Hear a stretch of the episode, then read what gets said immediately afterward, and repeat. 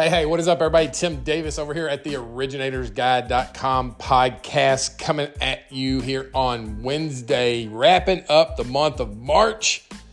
Hopefully, it was a great month for you guys out there. I want to give you a tip today. I was actually sharing this on a coaching call recently, and it's all about influence. How do you grow influence? Because right now, you need a lot more swings at the bat to get closings just because of market conditions. And so, how are you going to go about there and make that happen? And the loan officer was talking to me about videos, which, listen, I think videos are great, great way to get exposure, great way to build influence, great way to educate your marketplace.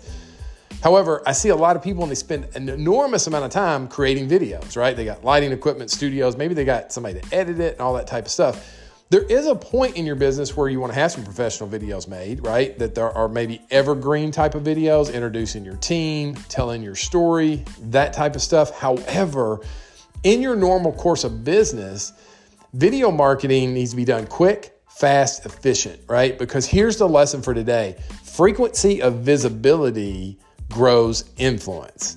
Let me say that again. Frequency of visibility grows influence. So if I only see your video every now and again, eh, maybe I give you some influence, maybe I don't. But look at Gary Vaynerchuk. How many videos does that guy pop out a day? I mean, it's like his uh, cell phone is his documentary for how his day goes out throughout the entire day with stories and reels and videos and such like that.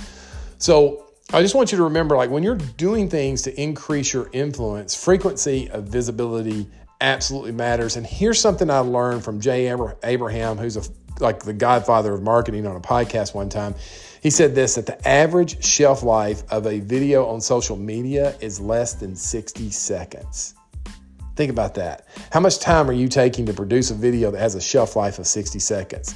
And do you need all that time to produce it, or can you do more in less time, increase your frequency of visibility, gain more traction, gain more influence? That's the tip today, guys. Have a great one out there. Somebody needs a loan, somebody's going to close a loan today. Might as well be with you. Check out the originatorsguide.com forward slash magazine, also forward slash coaching. And the new book is on is on Amazon, so it should be released really soon. It's called The Circle of Referrals. One, do you have an opportunity to purchase that as well? Keep listening to the podcast. Y'all have a great day, and I will talk to you real soon. See you. Bye.